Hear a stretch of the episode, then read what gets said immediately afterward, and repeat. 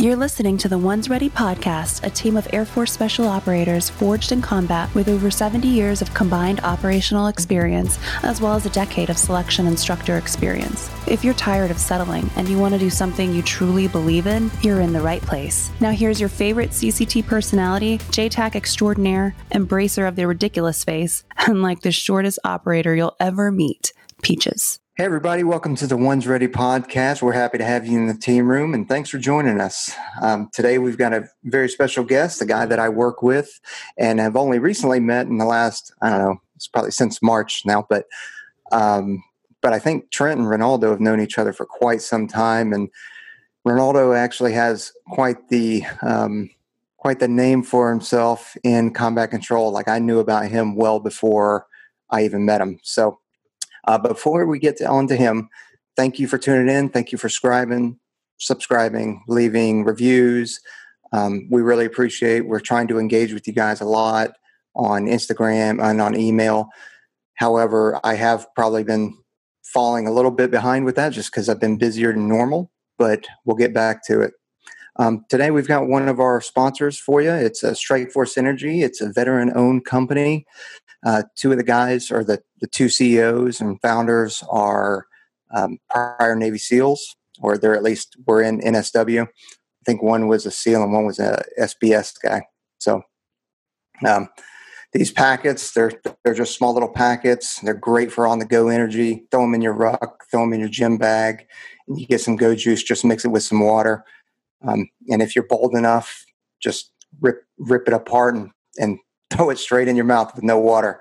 But uh, that's only for the brave. So, and if you guys do go to strikeforceenergy.com, use the promo codes one ready, and it'll get you guys a good discount.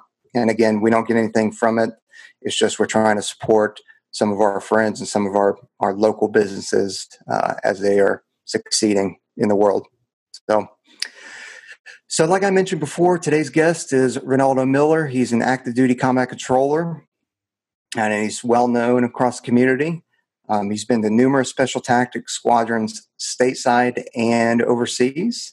And Ronaldo, welcome. I appreciate it, Peaches. Uh, thanks, everybody. First of all, to Trent and Brian, thank you guys for having me on as well.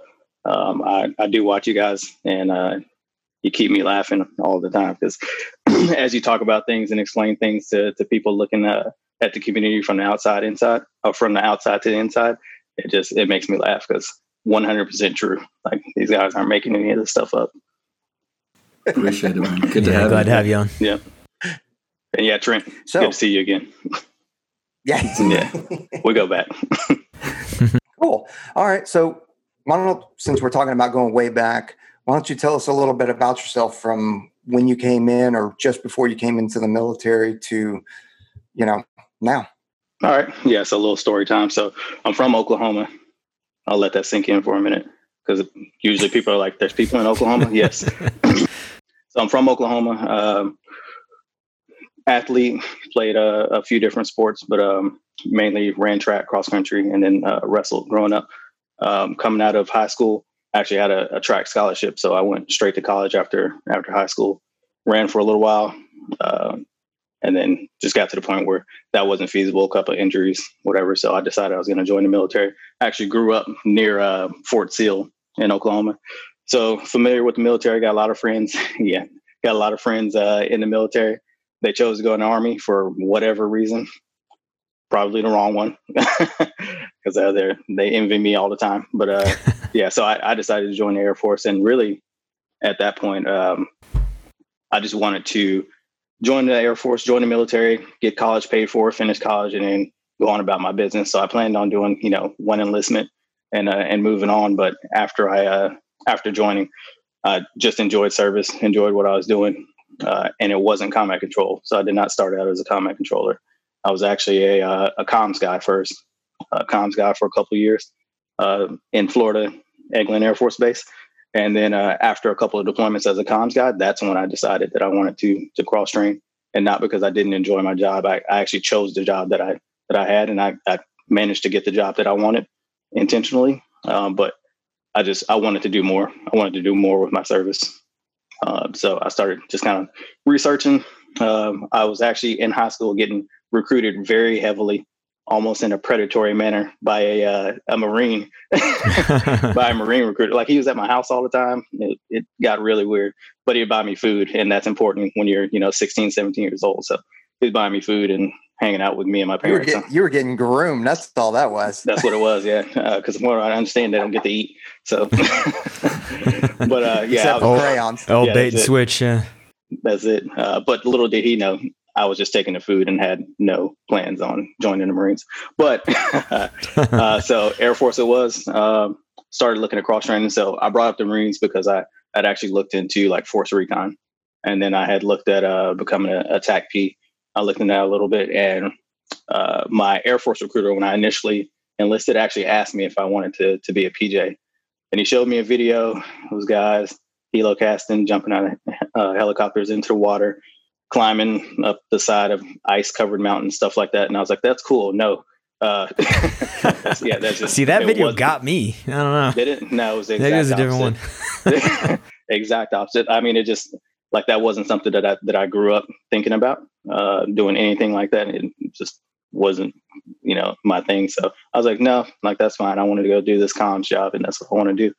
Uh, but once I figured I wanted to do more with my service and really it was, so we've all deployed. So uh, you see the, the conventional folks when there's like an IDF attack on base, what do all the conventional folks do? They run to the bunkers, throw on their helmets, get scared for like two or three hours, and and wait for other people to do something, Yep. and, the and fetal then they get the all clear. Yeah, that's it. So you know, I was tired of the fetal position; it was making my back hurt.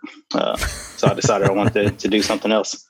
And you know, I watched you know the QRF leave the base, and I'm like, man, what are what are they going to go do? Because I didn't I didn't get to see anything outside of that fob. I was like, so what are they to do when I to leave? So it just spiked my interest. and actually, combat control was the last thing that I looked at. I was active duty Air Force and did not know what combat control was. I was stationed at Eglin Air Force Base, which is right next to Hurlburt Field, and did not know what combat control was.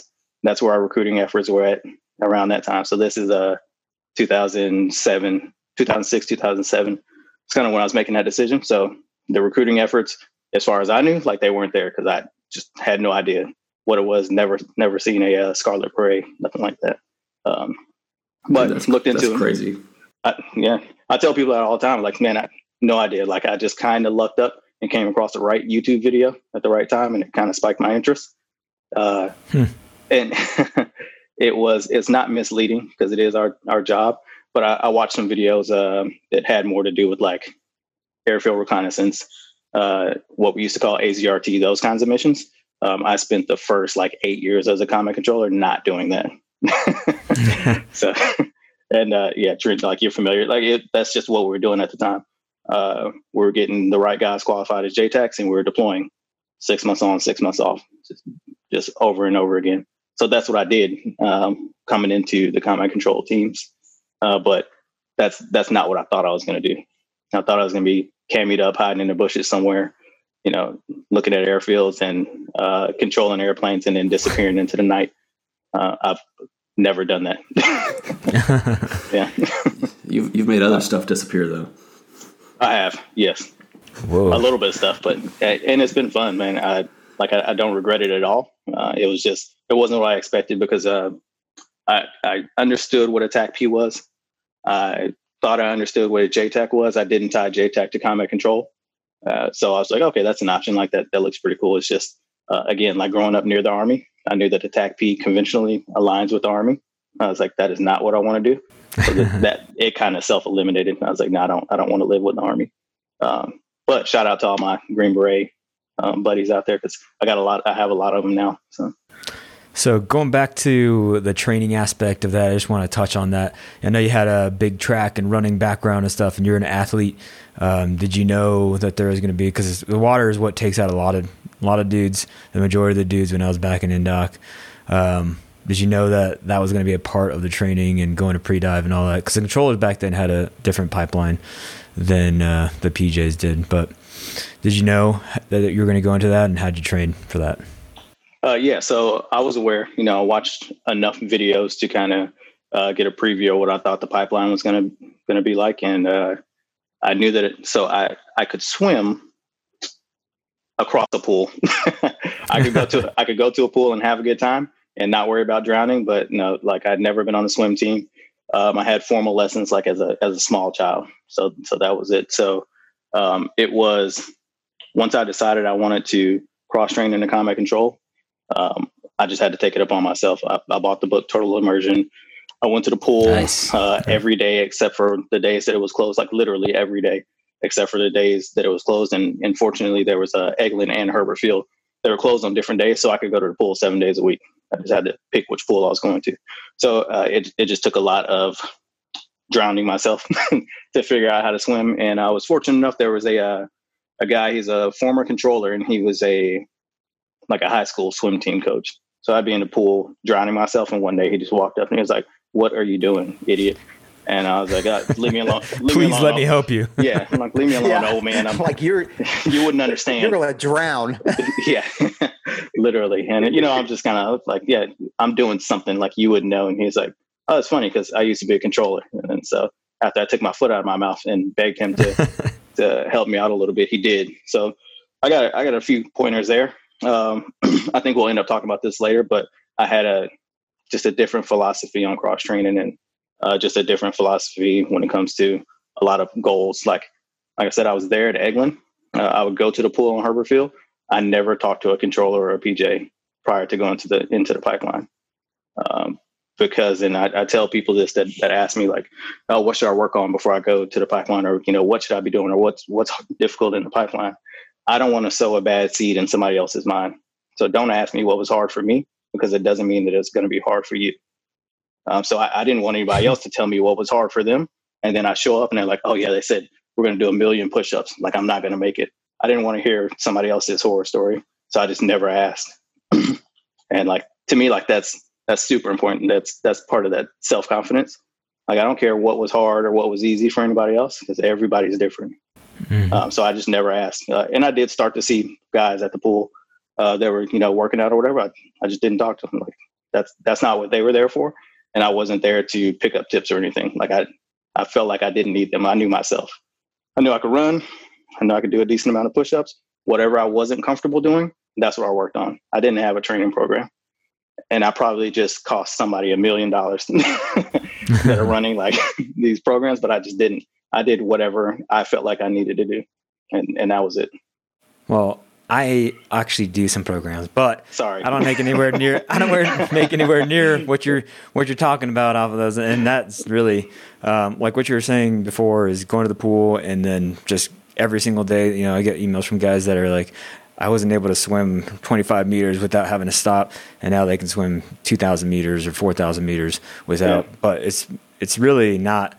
Um, you know, the program helps, and it helps you do things that you're not really going to be exposed to otherwise, because you can only do what you know or research. Um, but once you go in there, like you said, seven days a week, get in that pool and face it. That's really where the, the hard work is facing those things that you're weak at and just exposing yourself to it. So you build up that mental callus against those things that you really just don't want to do because nobody wants to go wake up and be in a cold pool, and especially if you are not good at being in the pool.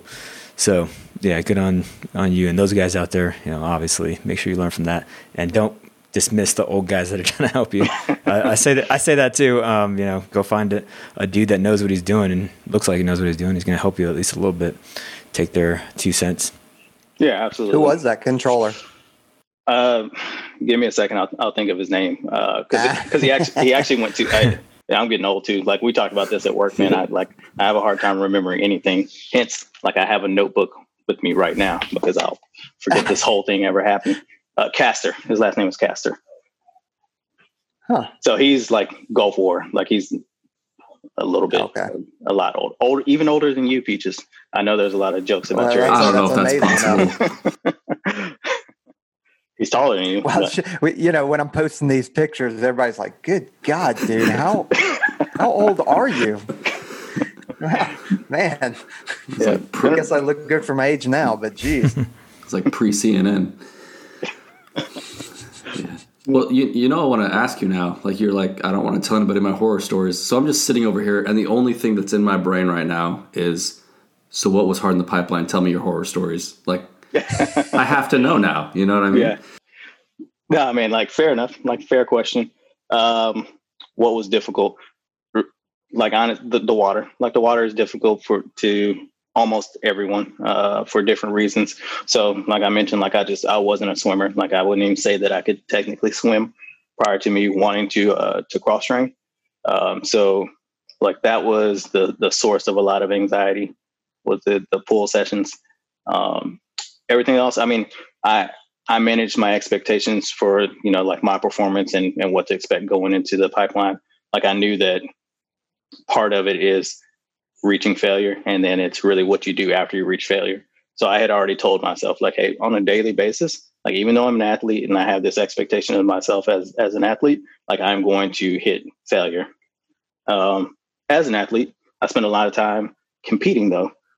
So even in the pipeline uh with and, and not even in like a malicious way like i'm looking around at my teammates and i'm like all right like if i'm getting tired somebody in here is way worse off than i am because i am I'm not the worst athlete here. So, man, we're banging out push ups, we're doing lunges, we're like, we're doing whatever. And as I start to hit that fatigue point, like I just look around and I get a little source of energy out of seeing somebody else's pain face. Like, and, and that's the, the, the, the honest truth, man. Like, you have to compete with yourself. And like, I don't look at him and say anything to him like, hey, man, go ahead and quit so we can do something else. Like I said, it's, it's not malicious, but but like just that source of like a little reassur- reassurance that it's okay for me to be tired right now. I'm not I'm not the only one, and uh, and you know just finding that extra gear. Uh, but yeah, the the water like I when I initially took the pass test, um, I had probably swam like my first full 500 meters like a week or two before that. Like that's all I was waiting on. Once I decided that I was going to cross train, I knew that I was going to be a combat controller. I know you guys just talked about misconceptions a week or so ago, uh, and like I, I didn't say that to be cocky. It's just it's a self confidence thing. Like I and I believe that you have to feel that way about yourself if you're going to take on uh, one of these. Oh yeah, you got to believe, you got to believe you're going to make it. Yeah, and you so, got to believe that you're going to make it. I couldn't even swim yet, and I already knew that I was going to make it. and so uh, I just swam my first 500 meters, like again, like a, a couple weeks before uh, before I had um, prior to that. And then I took the full pass test. The rest of it, I knew that I was already comfortable with, and and you know my scores were where I wanted them to be. Um, and then that was it. Like there was a little bit of delay waiting to, for medical clearance and all that stuff since I was a cross trainee. Um, but once I passed that pass test, it was it was go time. And like I was terrible at it, like dragging my legs through the water, even at selection. I was like one of the last dudes to get out of the pool, and they're like, "What happened? Like you just crushed all this other stuff, and then you just just watch you splash around in the pool and almost not make it. like, That's fine. I'll I'll pick up on that part later. Yeah, but I I knew what it was because you know like swimming is different than water confidence. We all know that. mm-hmm. uh, you have a guy that could swim, you know, 500 meters in seven minutes, uh, and then you put a weight belt on him and do weird stuff to him, and he'll be crying and hold on to the side of the pool. So two different things. Yeah, did uh, did did you have any like uh, coaches or cadre that recognized that you're a, a very strong candidate and try to help you along, or were they just like you know drown till you make it, bro? uh, I think, and I haven't been an instructor, so uh, you might be able to, to tell me a, uh, a little bit better than you know what I remember. I don't think anyone like necessarily went out of their way to help me. I think people there was a few uh, that recognized I don't know if I should name drop, but a few that that recognized like some potential. So maybe an extra comment, maybe like a small like and not even in like a nice way that you would think like if I saw a kid out on the street. yeah, yeah. Obviously not being nice to me, Oh, wouldn't say, but you know, just an extra comment. And it's like, all right, like at least I know they're paying attention to me. I'm not just a number or name on the t-shirt. But that's cool. They see that I'm trying. Uh, so there was a few. Uh, Chief Humphreys, he's retired now, but he is a he actually pulled me aside during selection and talked to me for a few minutes. And then I saw him a little bit later in the pipeline. Um, and so, like those words meant a lot because you know I knew he had been around for a long time, and uh, just to have somebody you know give me that extra little push was was cool. But no, like nobody was giving out any bennies. Like that's not allowed. So, you know, if anything, like I, I got heckled quite a bit, but that's that's just part of the game. So since you didn't really, uh, since you're not like one of the new recruits, coming in um, and you're a cross trainee, is there anything in the your training regime and i know you didn't really have a, a, program or a plan is there anything that you wish that you had hit like you had i know for me I wish I had rucked because I didn't know what rucking was. And I wish I had worked on my grip strength. That would have been huge for me. Um, whereas everything else I was I was decent at. Yeah. But it it seems like it changes for everybody. And I know I know swimming you were struggling with, but are there some other points that you wish you had hit better? Yeah, like you know, like I said, I, I probably could have swam more and uh, waited longer to get myself more prepared, but I just uh, it it was just time. Like I I couldn't wait any longer, and I don't know. Apparently, I made the right cho- choice because here I am right now. But um, like you said, rucking. So going to selection, I think I may have rucked once or twice because there was actually a guy in my unit um, that I cross trained out of that had gone to gone into the pipeline and failed out. He came back from ATC school before I'd even gone to selection, and uh, so I was introduced to horror stories that I that I didn't even want. Because then he came back, he was like, "Hey man," he's like, "You shouldn't even go. They're gonna try to kill you." Like all the stuff you hear, you know, online. He's like, "They try to drown me," blah blah. And it's funny because like one of the agency instructors ended up being one of my supervisors, and he mer- remembered him. And he's like, "That's that's not what happened. The guy just just quit. Like it got hard and he quit." And I was like, "It figures." Uh, so, but again, like using that as motivation I would come back from like selection and be like, hey man, I don't know what you're talking about. It really wasn't that bad. I'm lying to him, obviously. I'm like, no, it really wasn't that bad. I, don't, I don't know what you're talking about. We just kind of talked about what we wanted to do for two weeks and then I left. Uh, but rucking, I, I, probably should have rucked more because at selection, I got broke off. Uh, like no lie there.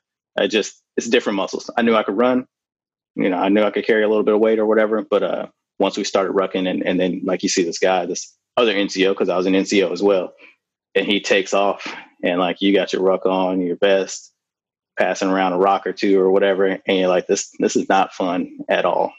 And how is he doing that? And he's just up there just just getting after it. And mm-hmm. it's it's crazy how your body makes that transition because now uh, I ruck like every other week now just just to do it so I can feel like I'm cool. But it's it's it's, it's pretty uh, interesting how your body is adjust just adjust to that. And now I can just throw on a ruck and just go do it because after years of doing it you know, you get the shin pain or whatever, and you just keep marching through it, and then it just goes away. Not that day, not those days. yeah, that's pretty tough. It's funny the, the, the whole mental aspect of it because yeah. I bringing it back to one of your stories you had. Um, you know, I, I am also the same. I I wouldn't say I get pleasure out of it, but seeing somebody there is something to be said about being in a communal suck fest mm-hmm. where you know everybody is is hurting everybody. Mm-hmm. there's not a single person that's not hurting but it, it does a couple things. It, it helps bond you to all of those guys. It also helps kind of do a do a self-assessment okay? Like i know i'm hurting but for that if there can be one guy, especially for like you, and, and this is a lot of times what we expect out of our cross trainees and our officers, not necessarily our brand new airmen that are mm-hmm. coming in, but we want that person to, and I'm going to be careful about saying this, especially for, for Trent and Brian, but there is something to be said for false motivation, as in, hey, you are just getting crushed right now. And just one guy, if he can say something funny or if he can make an ass out of himself or something like that to get everybody to get out of that mindset of, oh my gosh, we're, we're just getting crushed and we're dying to, hey, look at that. That's, you know, advert our attention. So I think there's something to be said about that. And hitting on another mental note that you talked about, you said that rucking, you do it twice a week, but you knew that you could do it. Once you once you got to a certain point that you could do it you're like well i can i can not ruck for three or four years and then throw a ruck on and move out. That's right. A lot of time like i could say the same thing about going and doing a half marathon. Just you know you need me to strap up and go on and do it right now? Okay. It's going to hurt because i haven't trained for it but i know that i can do it because i've done it before. Yeah. So there's that mental thing. It's that that impossible if you will being able to push that off, I think is huge. Oh yeah, yeah, definitely. and then you just so taking like the false motivation uh, kind of scenario, like if you apply that and and replace that with uh, a task, you know, you're out operating. Like you know, I'm talking past the pipeline. Like you're an operator now, you're deployed, and you're out doing something, and you get fatigued. But if you can think about the task that you have in front of you, and forget about the fatigue. Push that off later. You can get tired later and continue to operate and keep your mental capacity up, um, about you. Like that's what it's about. Like that's what that's one of the things that you gain from the pipeline is pushing through that, keeping your wits about you, staying on task, and completing your task. And uh, and and that transfers perfectly to to operational relevance. Yeah, I, I know. I always tell students, I'm like, working never really gets easy. You just are able to quiet parts of your brain down. You know, mm-hmm. just like you guys yeah. are talking about, like it just doesn't matter. It's like I got to put the ruck on, I got to do the distance, I got to do the time. And in the beginning, your brain is like super active and screaming at you, and it's like everything hurts. Like this is stupid. Why are we doing this? And you know, you get used to it, and now you know you throw on a ruck, and your brain's just like you beat your brain into submission. It's like fine, let's do this. Yep. It, whatever. it just doesn't matter that much anymore. Yeah. I think false motivation is better than no motivation. Going back to yes. what you were saying, Peach, because you know you'd see these dudes that are just crushed on the side of the pool, and you can see that they're just not even paying attention to anyone else or anything else that's going on around you. But those dudes that, like you were saying, you did, were looking around. and They're like, "This guy's crying over here. This guy just peed on himself and pooped in the pool." Like, yeah, I got this. I'm still with it enough to like look around and realize that I could take a sip of water. Realize that you know, and 30 minutes or whatever, I'm going to get a snack. So let's just stick with it and see what happens. So keeping that false motivation and like you said, just in the middle of a suck fest, say, "Hoo-yah team, wake up, let's go, let's get after this." Because sooner or later, the day's going to end, the event's going to end, and we're going to get a chance to, you know, do whatever, take a sip of water, go to the bathroom, something at some point. As long as it's not Definitely. cheerleading, just keep the cheerleading out of it, okay? Yeah, yeah, not that. Yeah. definitely say "Can't smoke me, Sergeant." That, yeah, you definitely should say that. No, that Can't should be on the back of your T-shirts yeah. if you can get it on there in yeah. time. yeah, show up with that on your T-shirt. It'll be a good day. Yep. All right, so just going back into you know future self, what you were thinking it was going to be like um, throughout the pipeline, and then as a CCT were all those you know that vision that you had in your head did it kind of match up with real life and what you've experienced over the past couple decades? Uh, so for the pipeline uh, for the most part yeah it, it it's somewhat matched up because you can watch just about any any services special operations pipeline type videos and see some of the same stuff you know out getting muddy getting sandy carrying boats carrying logs all that good stuff. So expected that. Um, i think that what some people don't necessarily prepare themselves for is the classroom, ATC for us combat controllers. Uh, you got four months of classroom, and it's uh it's probably one of the more difficult um, tech schools uh, in the Air Force. And like I, I, I just people don't spend a lot of time thinking about it. Like we lost a couple of people due to the academics of, at ATC. And then same thing in combat control school. It's its own separate school, but like you spend time in the classroom. Like there are things that you have to learn. You can be smart, or I'm sorry, you can be strong, you can be fast, uh, but a part of you still needs to be smart enough to pick this stuff up. you can't and, be dumb. Yeah, yeah, yeah you are just not allowed to be dumb. Uh, and so I, I, think that that part, like I, I just, even though I was prior service, like I didn't spend a lot of time thinking about like what ATC school was going to involve, or you know the things that I was going to learn in uh, in combat control school. Um, one additional thing I guess that I missed that I, I kind of had an, an, issue with um, in training was land nav because I didn't come from like I'd never I'd never gone hunting mm-hmm. before growing up. Yeah. So I I spent some time out on you know some friends' farms or whatever. I lived in in a city, so I didn't have a farm. Lived in a neighborhood. I didn't ride a horse. Yes, I'm from Oklahoma. Don't ride horses misconceptions. I should have been on the misconceptions episode, but uh, I, so like I, I, just didn't spend a lot of time doing like that type of outdoorsy type stuff. So like my first time learning to read maps and learning MGRS and lat long and all that stuff was was at combat control school. And then they dump you out in the woods for you know a week or whatever, and you're out there with a map, no friends, and just walking around. So yeah, I got I got lost and then I just go back to I could run. So that's why I passed because I could run. I spent a lot of time, a lot of time running. Um, so yeah, that was one of those things that I just I just wasn't prepared for. Didn't even didn't even think about it. So if you haven't already, go pick up a map somewhere, figure out how to read it, figure out what those things in the legend are. You know, the, just all that stuff. Just that's funny because we get a lot of, or I get a lot of questions. You know, dudes that are coming to the PJ pipeline, they're like, "Should I go to paramedic school first before I come to the pipeline?" I'm like, "No, just let the Air Force pay for your paramedic school. Yeah. Maybe you can do like med terminology or something like that." But ATC school, I'm sure there's lots of dudes that are thinking in their head right now, like, "Should I start, you know, buy buy a app and do that little like, you know, land the planes quicker thing or whatever?" Uh, Yeah, you should. That's exactly what that's like. yeah.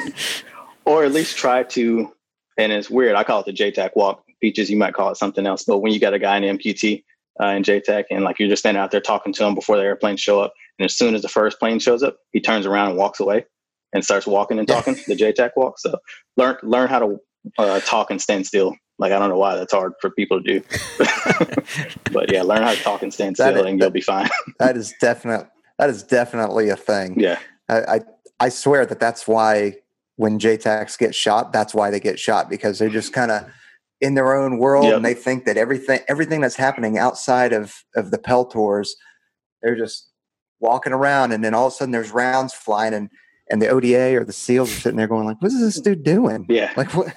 Why are you just standing there walking around?" that's got to be it. but yeah. yeah. I can only I can only imagine the uh, the questions we're going to get now in terms of ATC because we do get people that are concerned about the academic portion, Mhm. you know, Yeah. the dive physics, the the um, ATC, the medical portion.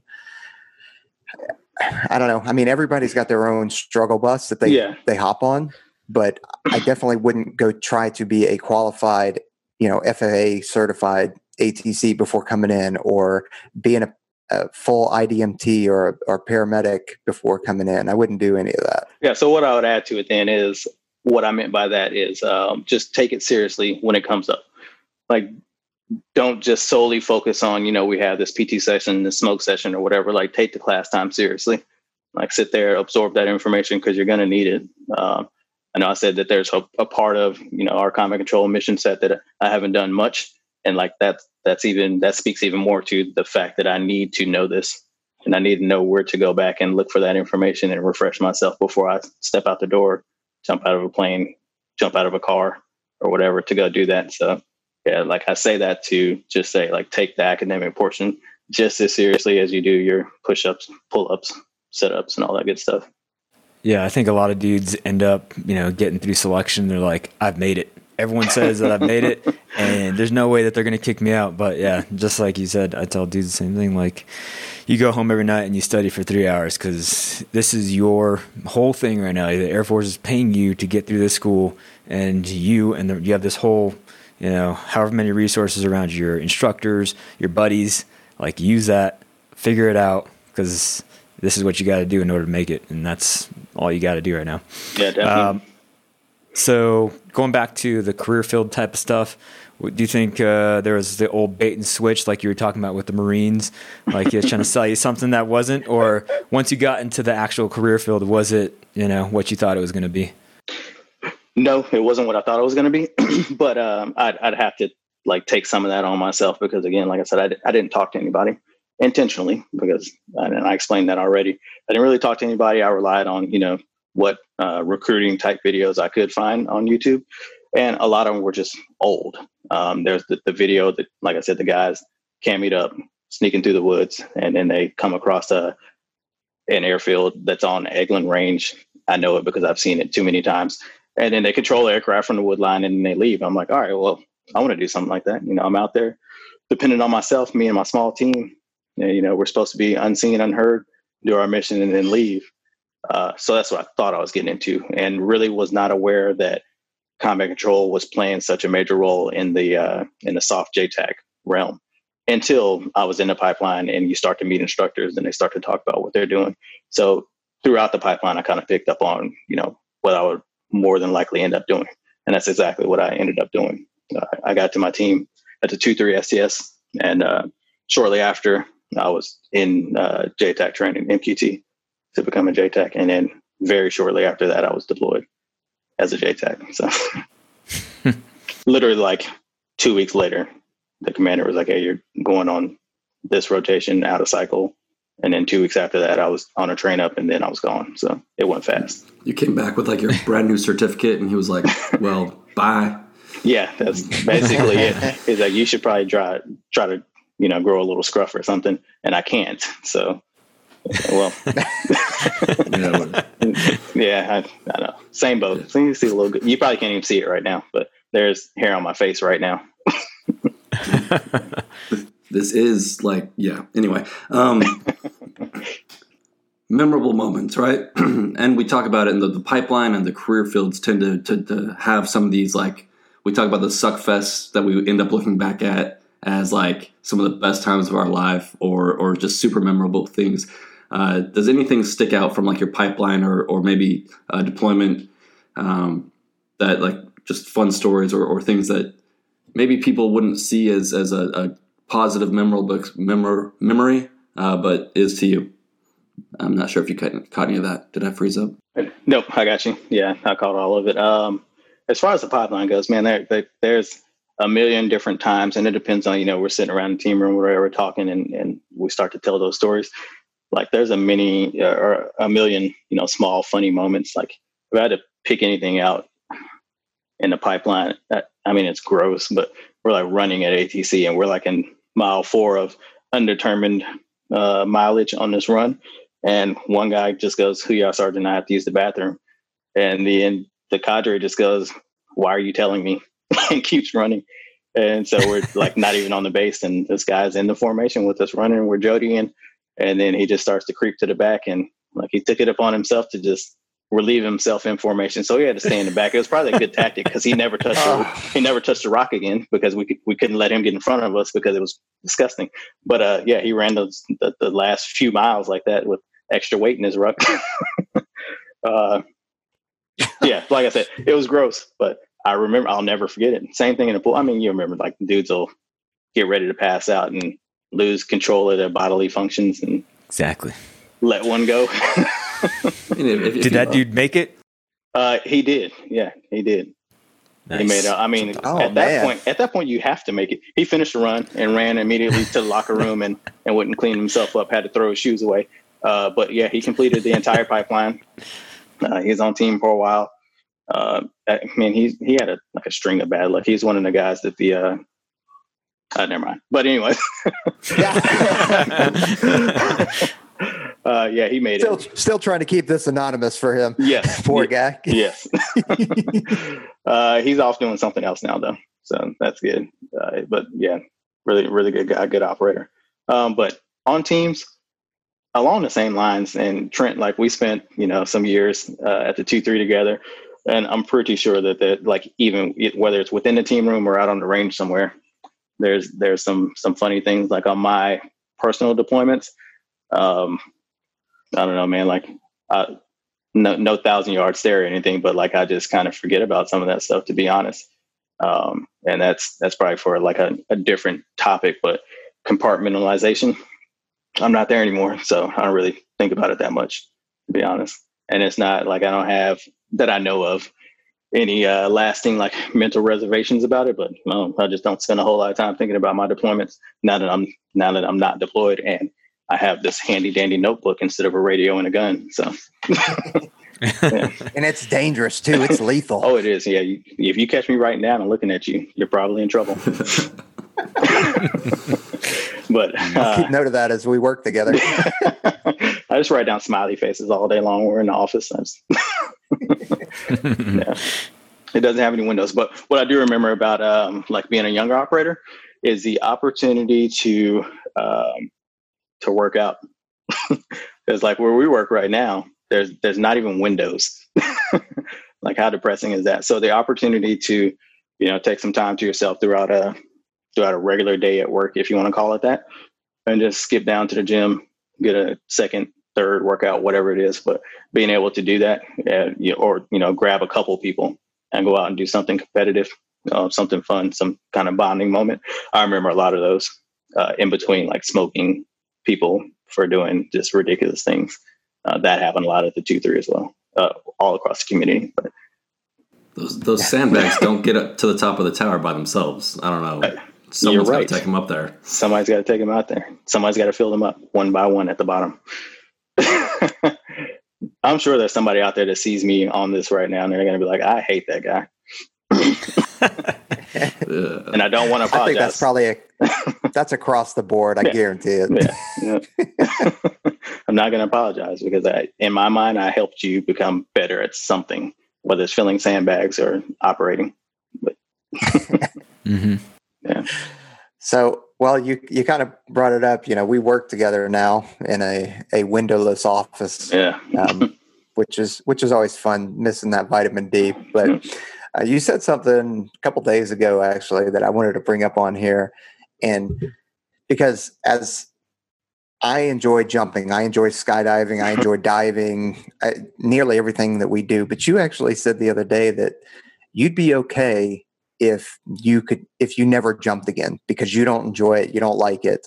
Yeah. Um, you'd much rather be diving and stuff like that, which is interesting since you know you struggled in the water at the beginning at swimming. But that's cool that you're all into diving now. Yep. But how like what is it about jumping that you don't like and how do you overcome that when you're sitting on a ramp or not sitting you're standing on a ramp you got dudes behind you you're all you know equipment everything and you're staring out into blackness because we're doing a night jump how do you get over that yeah so yeah yeah i do remember that conversation um it's just that i don't enjoy jumping um it, it's not a like a fear of heights or anything.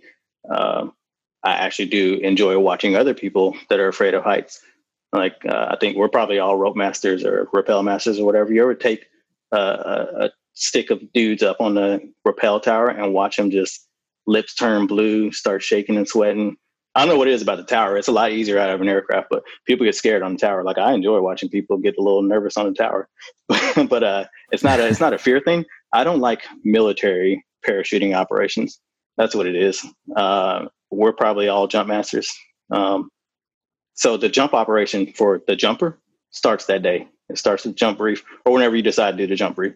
For a jump master, it starts like three days before that.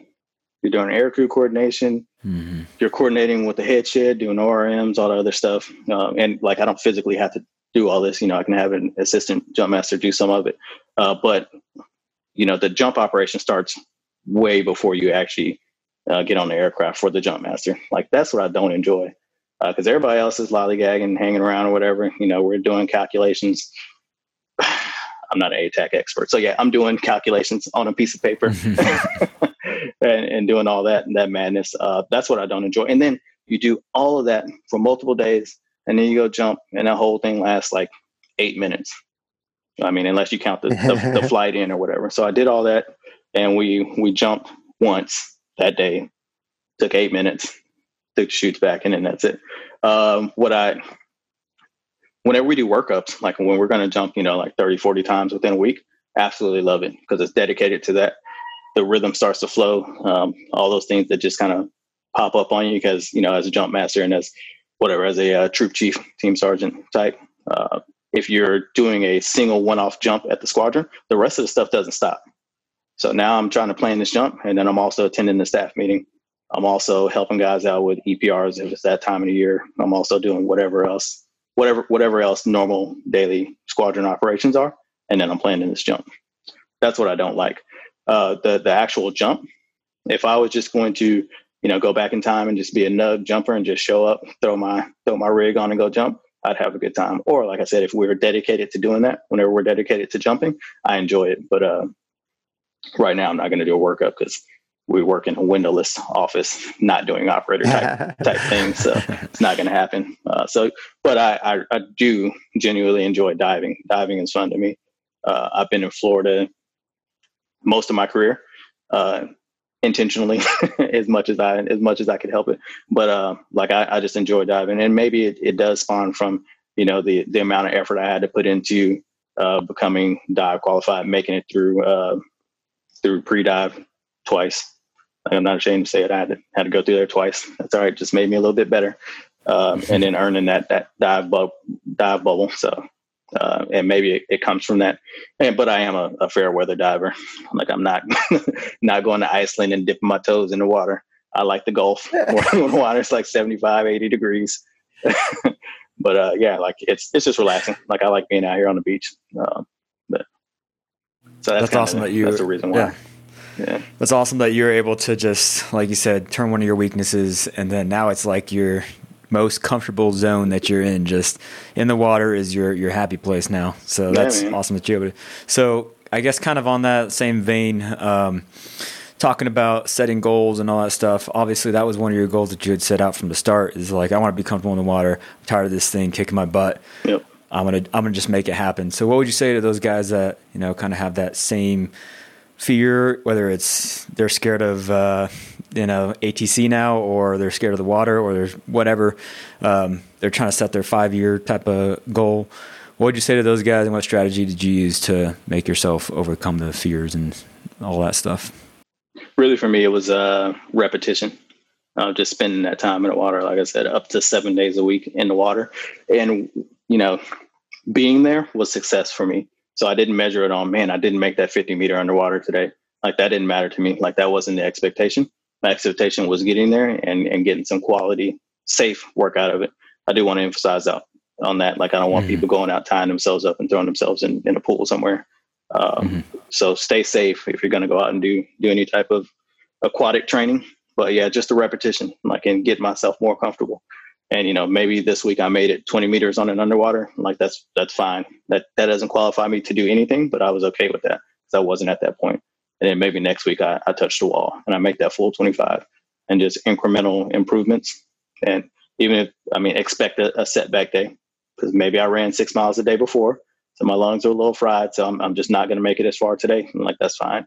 But just managing expectations is what it comes down to and, and knowing yourself, knowing your body. Like I said, I had just completed like my first 500 meter before I took the, the pass test, but I knew that, all right, I've met that mark. Now I can go out and do it again and I can do it again. And each time I'm going to do it, I'm going to get better at it.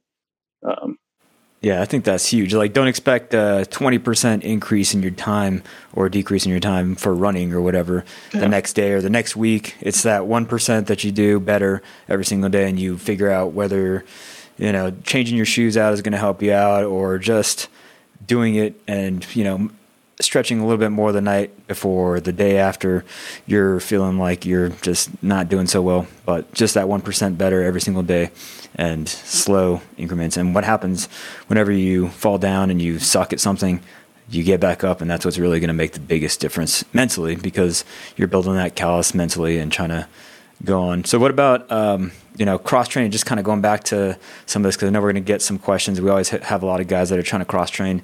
Um, did you have any advice for those guys that are trying to go in? Because I know, you know, now we have to go through a phase two, enlisted phase two, and then when you get on teams, you know, in selection, you're going to be expected to somewhat lead and be a person that all the other airmen that just came in are kind of looking up to.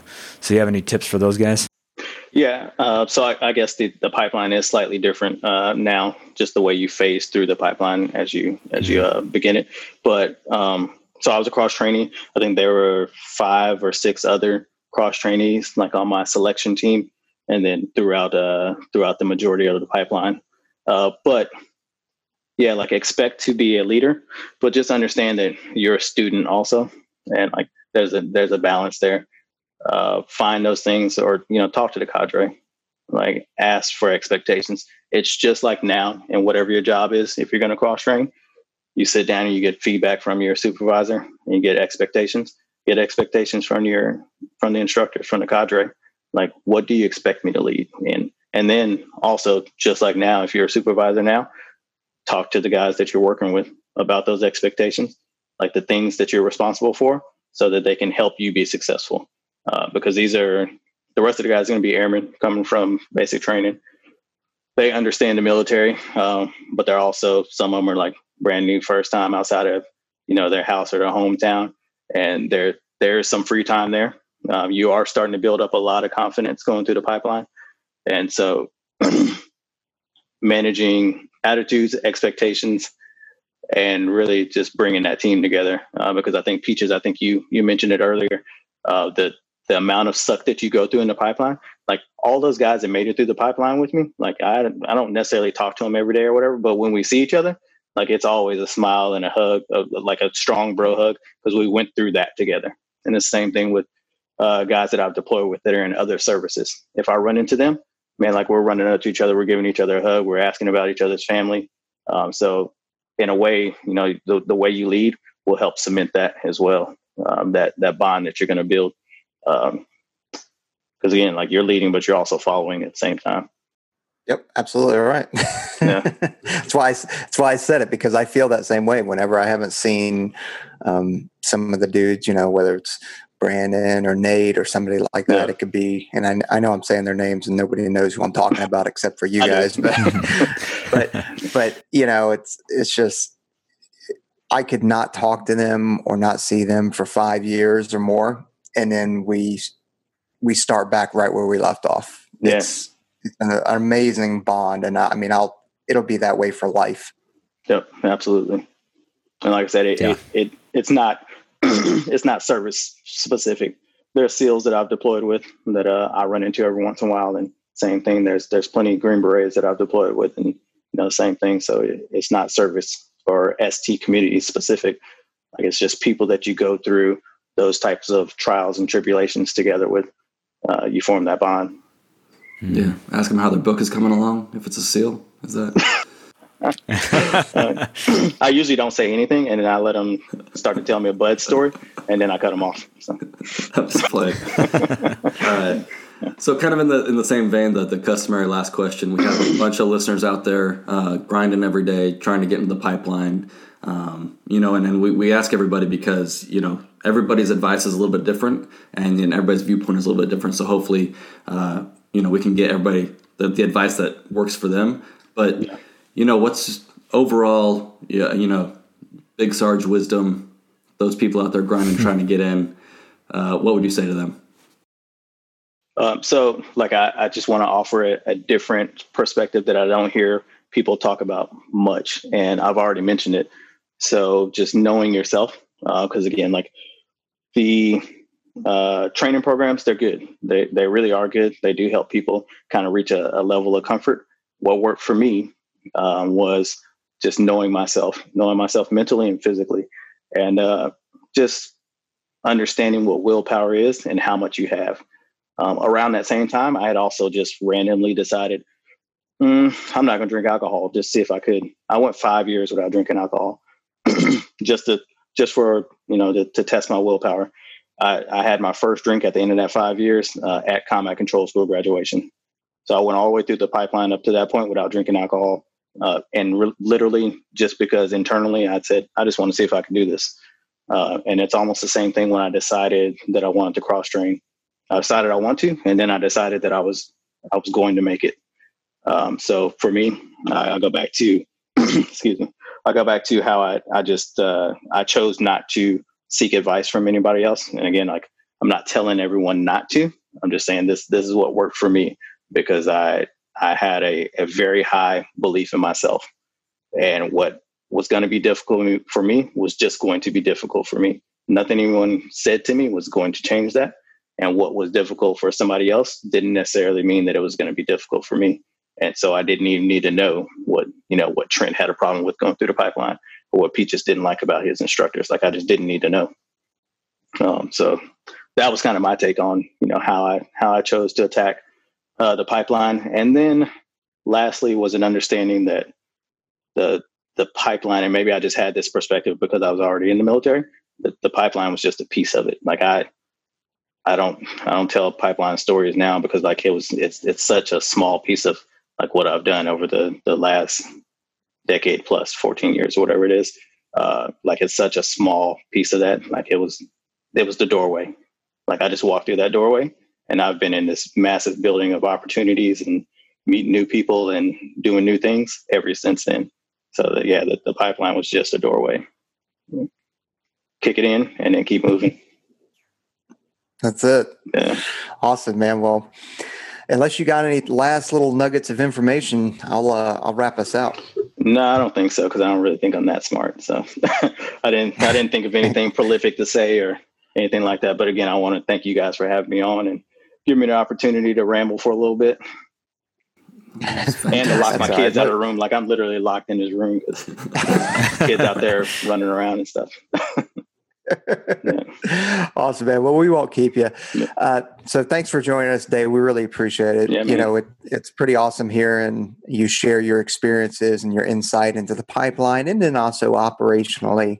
Um, I mean, because these things are critical into building a, a picture or a, a, good picture or painting or whatever you want to allude to, but um, of what the pipeline is going to be like, what the career is going to be like, what you know, whether they do four years, six years, or twenty, or so on for yeah. some of us.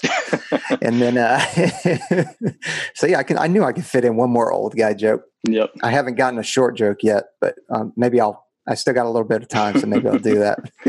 Actually, yeah, I, I but, do have one more thing. Like, if uh, any of your uh, viewers out there if you see me somewhere, like come talk to me. Like I, I walk around base anyways, talking to people.